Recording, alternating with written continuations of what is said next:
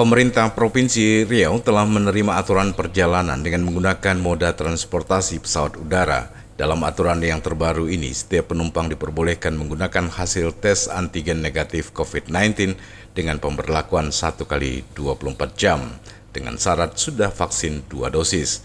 Gubernur Riau Samsuar mengatakan aturan baru perjalanan udara tersebut telah dikeluarkan oleh pemerintah dan sudah mulai berlaku bagi masyarakat yang akan bepergian ke Pulau Jawa dan Bali namun untuk lebih aman, ia menyarankan menggunakan hasil tes PCR negatif COVID-19. Sudah, sudah. PCR atau antigen? Antigen. Antigen. Antigen.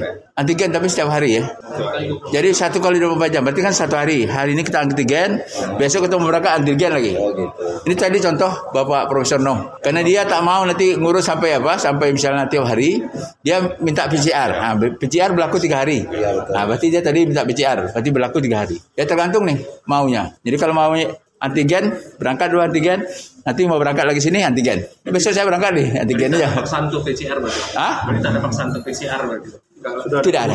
Sudah ada kemudahan. Di sisi lain, Gubernur Riau Samsuar kembali mengimbau masyarakat agar tetap mematuhi protokol kesehatan meskipun saat ini kasus positif COVID-19 di Provinsi Riau sedang melandai.